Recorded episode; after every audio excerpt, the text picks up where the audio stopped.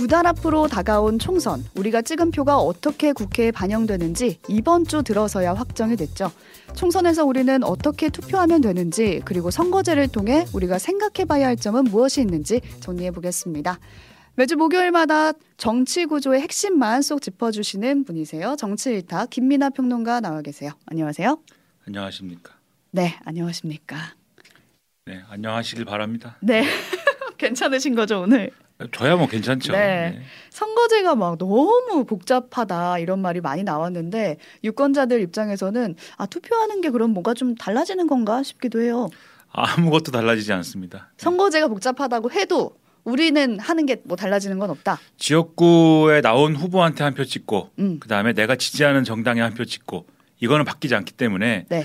어, 고민하실 필요가 없고 음. 그냥 하던 대로 하시면 된다. 다만 내가 찍은 표가 어떻게 계산이 되느냐. 요게 이제 계속 이렇게 바뀌 이렇게 바꾸는 게 좋지 않을까? 아니다. 이렇게 좀 바꾸자. 아니다. 그냥 그대로 두자. 뭐 이런 음. 얘기들을 정치권이 계속 해온 거고 네. 뭐 그런 얘기다. 이렇게 음. 이해하시면 됩니다. 그 뉴스에서 많이 나오는 선거제 관련 단어가 병립형, 준연동형 이거거든요. 이 차이를 알고 싶어 하시는 분들이 많더라고요. 이게 뭐 단어가 이제 한자어다 보니까 음. 잘 감이 안 와요.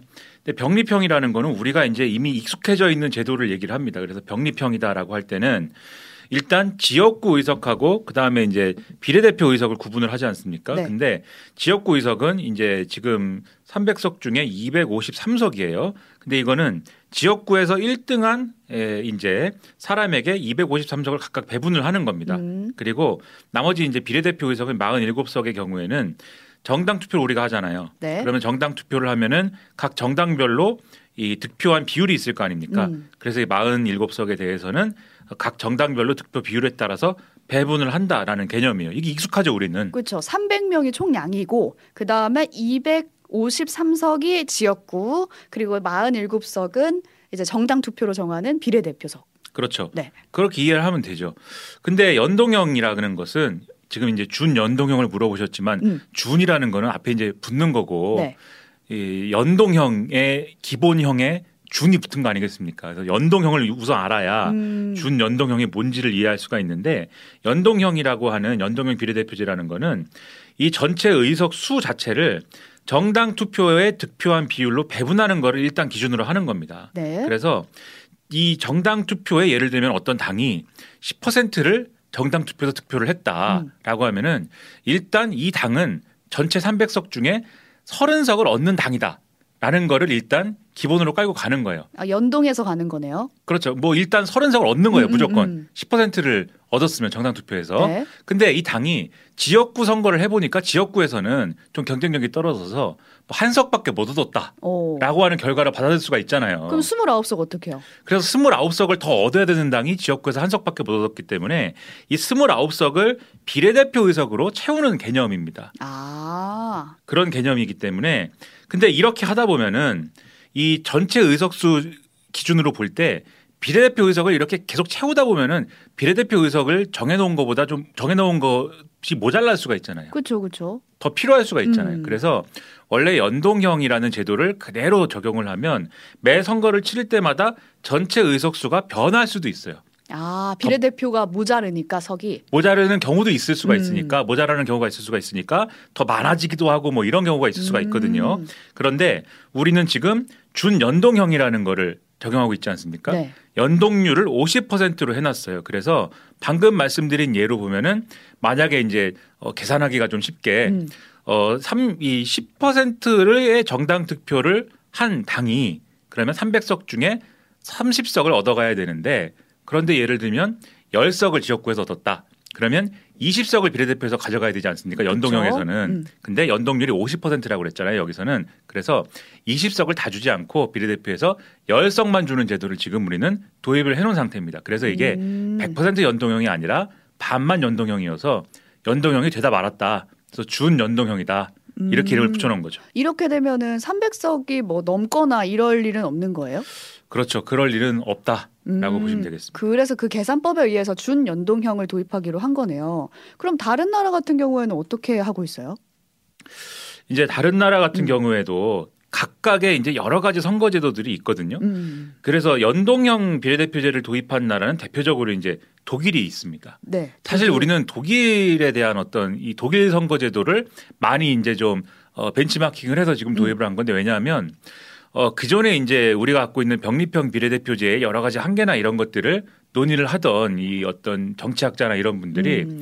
우리가 이제 소선거구제를 택하고 있잖아요. 그래서 소선거구제를 택하고 있는 그러한 이제 나라들 중에 뭔가 비례성을 더 확보한 그러한 선거제도를 갖고 있는 나라가 없을까 음, 이거를. 찾아보다가 음. 독일이 그런 것 같다라고 해서 이 몇십 년 전부터 독일식 비례대표제를 좀 도입하는 게 어떨까 이 논의를 많이 해왔거든요. 그 연장선에서 이제 좀 독일식 비례대표제를 도입을 하다 보니까 연동형을 갖고 와서 우리나라에 적용을 하고 있는 그런 상황인 건데 찾아보시면은 다른 나라 선거제도 궁금하시면 음. 그냥 나라 이름 띄고 그냥 선거제도 검색하면 다 나옵니다. 아. 나오는데 독일 선거제도 이렇게. 그렇죠. 근데 우리로서는 이해하기 힘든 선거제도가 굉장히 많아요. 음. 그렇지 않겠습니까? 각 나라별로 사는 어떤 패턴이나 뭐 정치의 형태가 다 다른데 그렇죠, 그렇죠. 선거제도가 다 음. 똑같지 않을 거 아닙니까? 사실 그 나라의 선거제도를 서술해 놓은 거 보면 사실은 이해가 잘 안 돼요. 음. 그래서 우리가 사실 연동형 비례대표제, 준연동형 비례대표제에 대해서 지금 설명드린 거가 좀 이해가 안 된다라고 생각하실 수도 있는데 좀 익숙하지 않은 측면이 있어서도 그렇습니다. 가령 일본에 안 가보셨잖아요, 그죠? 저 갔다 왔잖아요. 자꾸 아, 안 가보셨다고 오셨어요? 저한테 나무라셔가지고 나무란 갔다 왔잖아요. 아니, 나무란 건 아닌데 왜냐하면 아마 가보셨을 유럽이나 미국은 저는 안 가봤으니까. 네. 네, 왜냐면, 가봤습니다. 저 이제 일본. 네, 유럽이나 미국이 더 비싸지. 네, 일본 가는 건 그렇게 비싸지 않기 때문에. 최근에 가봤습니다. 제가 이제 더 서민이기 때문에. 네. 그런데 이제 일본 가서 버스 타 보셨어요? 네, 저 뭐 스고카 카드라든지 이런 거 이용해서 네, 스이카. 네. 스이카인가요? 네. 아, 그것도 이제 동네마다 이름이 다른데 카드 네. 이름이 다른데. 복잡하더라고요. 거기. 예, 그러니까 버스 타는 일본 가서 버스 타면 그냥 타려면 버스 못 탑니다. 음. 근데 그 동네 사람들은 굉장히 자연스럽게 잘 타고 있거든요. 버스 타는 원리 한번 알면은 그 버스 타는 거 어렵지 않아요. 그러니까 얼마나 익숙해져 있느냐의 차이가 또 있기 때문에 아. 독일 사람들이 자기네 선거제도 때문에 머리를 싸매고 고민하지 않거든요.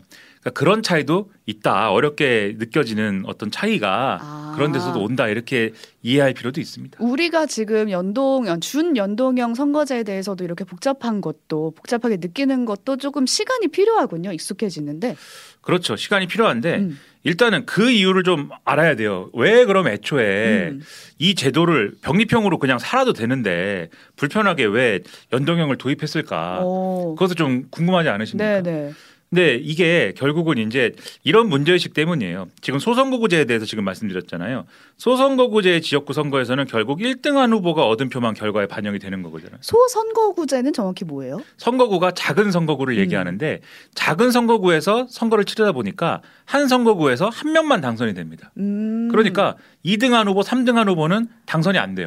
그렇죠? 아, 그러네요. 중선거구나 대선거구제에서는 막 3명도 당선되고 4명도 당선되니까 음. 많은 사람들이 당선이 되는데 네, 네. 소선거구제에서는 2등, 3등 후보한테 표 던진 거는 그거는 의석에 반영이 안 되는 거예요. 그러니까. 사표네요. 그렇죠. 그래서 예를 들면은 음. 예를 들어 보면은 1등한 후보가 한 이 지역구에서 40% 정도 득표를 했고 2등 후보가 30%, 3등 후보가 20%를 득표를 했다라고 가정을 할 때 의회에 진출하는 거는 40%를 득표한 1등 후보만 진출하는 거지 않습니까? 이 경우에는. 그렇죠. 그렇다고 할 때는 나머지 50%의 표심은 반영이 안 되는 거지 않습니까? 음. 그렇기 때문에 이런 제도에서 이 병립형을 그대로 도입했을 경우에는 요걸 보정하는 이러한 이제 사표를 보정하는 이 도구가 결국은 47석에 대한 정당 투표밖에 지금 없는 거지 않습니까? 음. 그러니까 요게 비례성이라는 것을 그러니까 민의가 정말 그대로 이 의석에 반영되는 그러한 효과가 떨어진다라고 해서 이걸 지역구 의석도 그렇고 지역구에 우리가 던진 표도 그렇고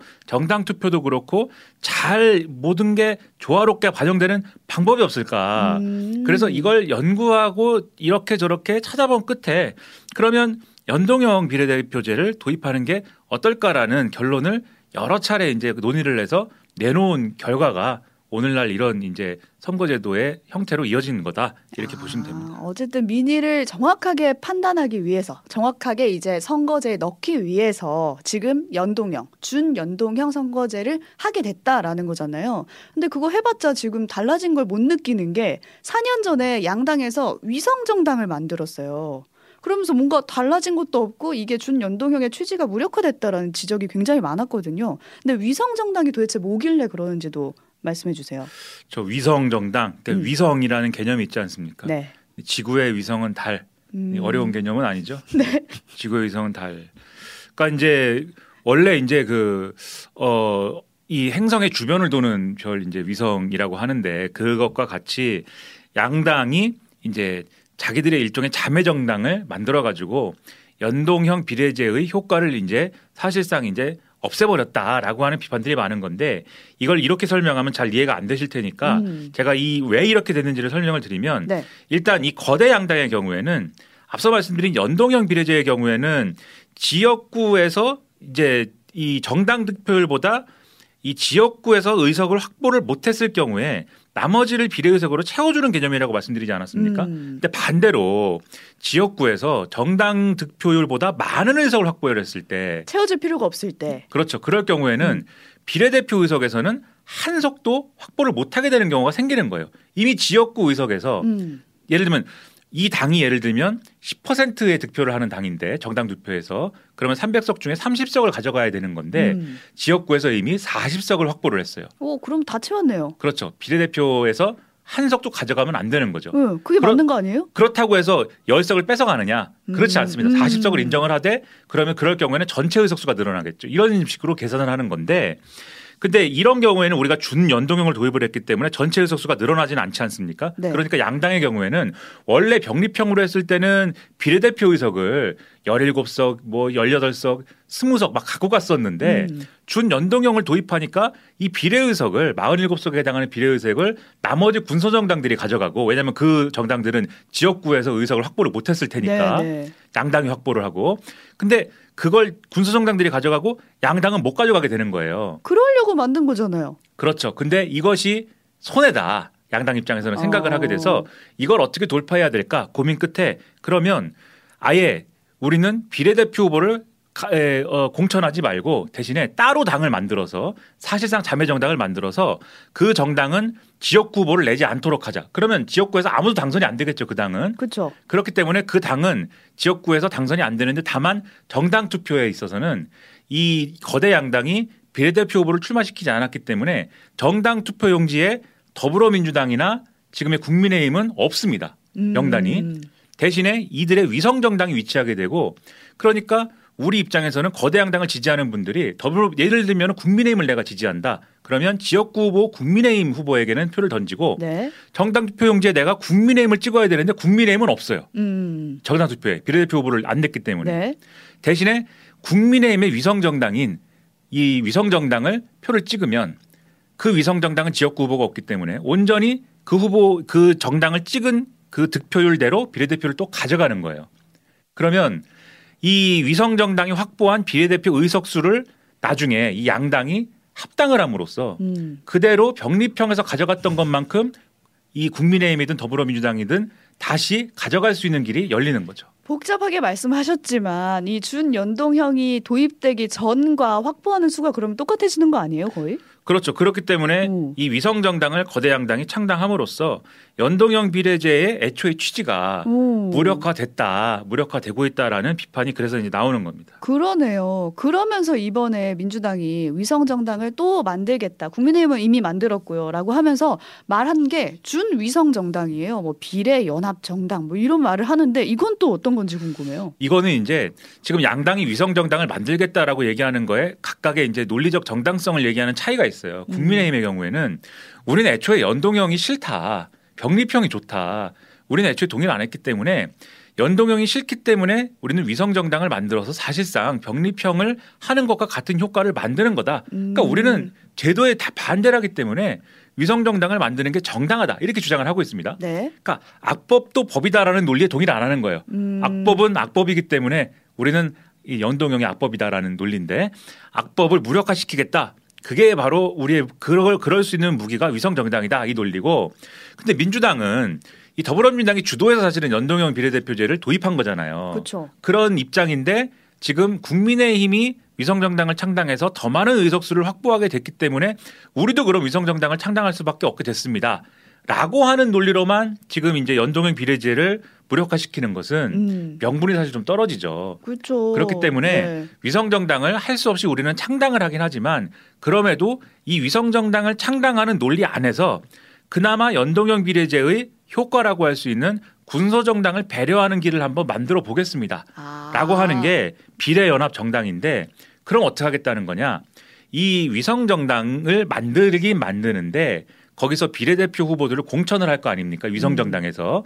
그러면 이 비례대표 후보 공천을 사실상 민주당으로 다시 돌아올 사람들만 공천하는 게 아니라 다른 군소 정당들도 이 위성 정당에 참가를 해서 당신들이 공천하고 싶은 당신들 당 소속인 사람들을 이 우리 위성 정당의 내부에 공천을 하세요. 그러면 우리 더불어민주당을 지지하고 싶은 그러한 어떤 유권자들이 이 우리 위성 정당을 지지함으로써 당신들이 추천한 비례대표 후보들도 원내에 진입할 수 있는 길이 열리는 것입니다. 음. 그래서 우리가 최소한의 연동형 비례제의 취지를 살리는 길을 조금이라도 만들어 보려고 그럽니다. 이제 이렇게 얘기를 하고 있는 거죠. 네, 취지를 조금이라도 살리겠다. 우리는 국민의힘이랑 다르다. 그렇죠. 근데 그러면은 여기서 이제 생기는 여러 가지 이제 논쟁적인 지점들이 음. 그러면은 이게 비례대표 의석을 이제 누가 가져가느냐라는 거는 순위대로 가져가는 거잖아요. 득표 순위대로. 그렇죠. 그러니까는 예를 들면은 뭐 어 이 비례대표 순번이 1번부터 예를 들면 20번까지 있는데 음.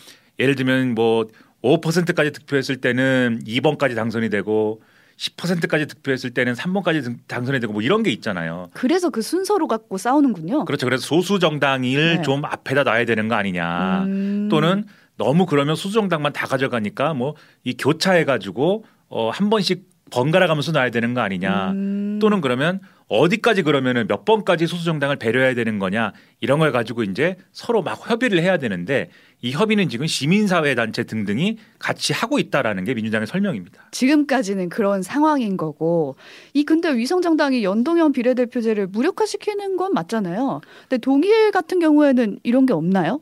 독일은 위성 정당이 없습니다. 네. 아예 없어요? 안 만듭니다. 연동형을 하고 있는데 안 생겨요? 왜 안 만드냐면 독일은 기본적으로 지역구 의석 299석, 비례대표 의석이 똑같이 299석입니다. 그렇기 때문에 지금 이 위성 정당을 만들어야 된다라는 전제가 어디서 나오느냐? 아까 말씀드렸다시피 이미 지역구에서 다 확보를 했다. 여기서 나오는 거잖아요. 근데 음.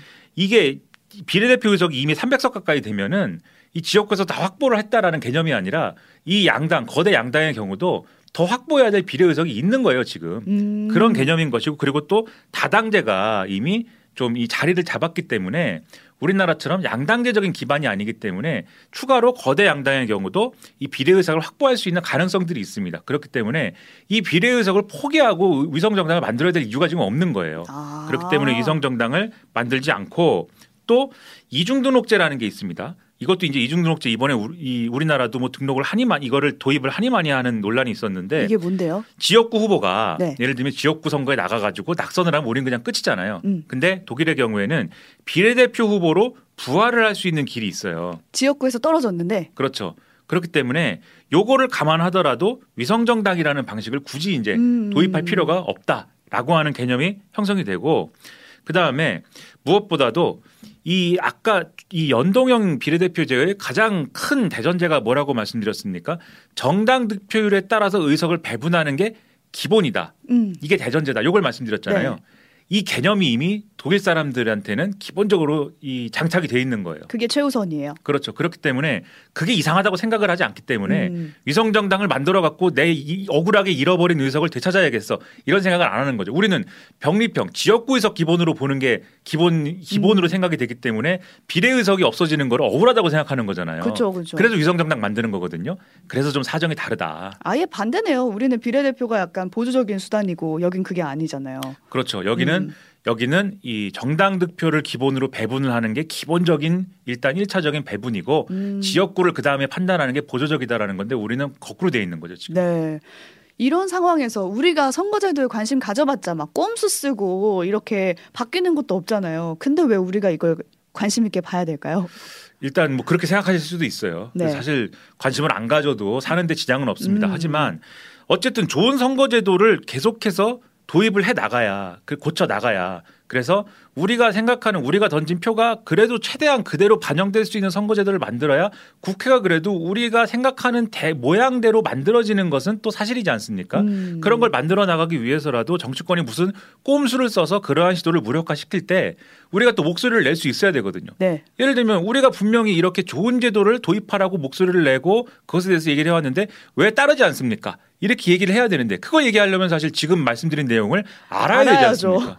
이걸 모르면은 어, 왜왜 안 안 되지? 이런 거 음. 많은 거잖아요. 그 전이 뭐 단순하고 더 좋은 것 같은데 이럴 수도 있죠. 그렇죠. 음. 그래서 이걸 내용을 알아야 되고 지금 위성 정당을 만들어도 만들었지만 거대 양당이 선거에서 또 그것 때문에 심판받거나 하지 않지 않습니까? 그렇죠. 우리의 판단 음. 기준이나 우선순위가 다른 데 있기 때문에 음. 근데 이걸 알아야 또 사실 그런 것들에 대해서도 우리가 나중에라도 또 심판을 한다든지 이런 게 가능하기 음. 때문에 꼭 알아야 되는 내용이다라고 생각을 합니다. 네. 4779님이 알찬 정보가 참 좋아요. 병립형, 연동형 몰랐는데 알게 돼서 속 시원하네요. 생유 이렇게 보내주셨어요. 감사하다고 합니다. 이 내용 다 얘기하려면은 네. 두 시간 얘기해야 되는데 아. 아... 쉬운 점이 좀 있습니다 지금. 네. 아쉽지만 그래도 만족하셨다고 하니 저희 여기서 마무리 짓겠습니다. 복잡하게만 느껴지는 선거제를 우리가 왜 관심을 갖고 지켜봐야 하는지 정리해봤습니다. 김민아 평론가와 함께했습니다. 고맙습니다. 고맙습니다.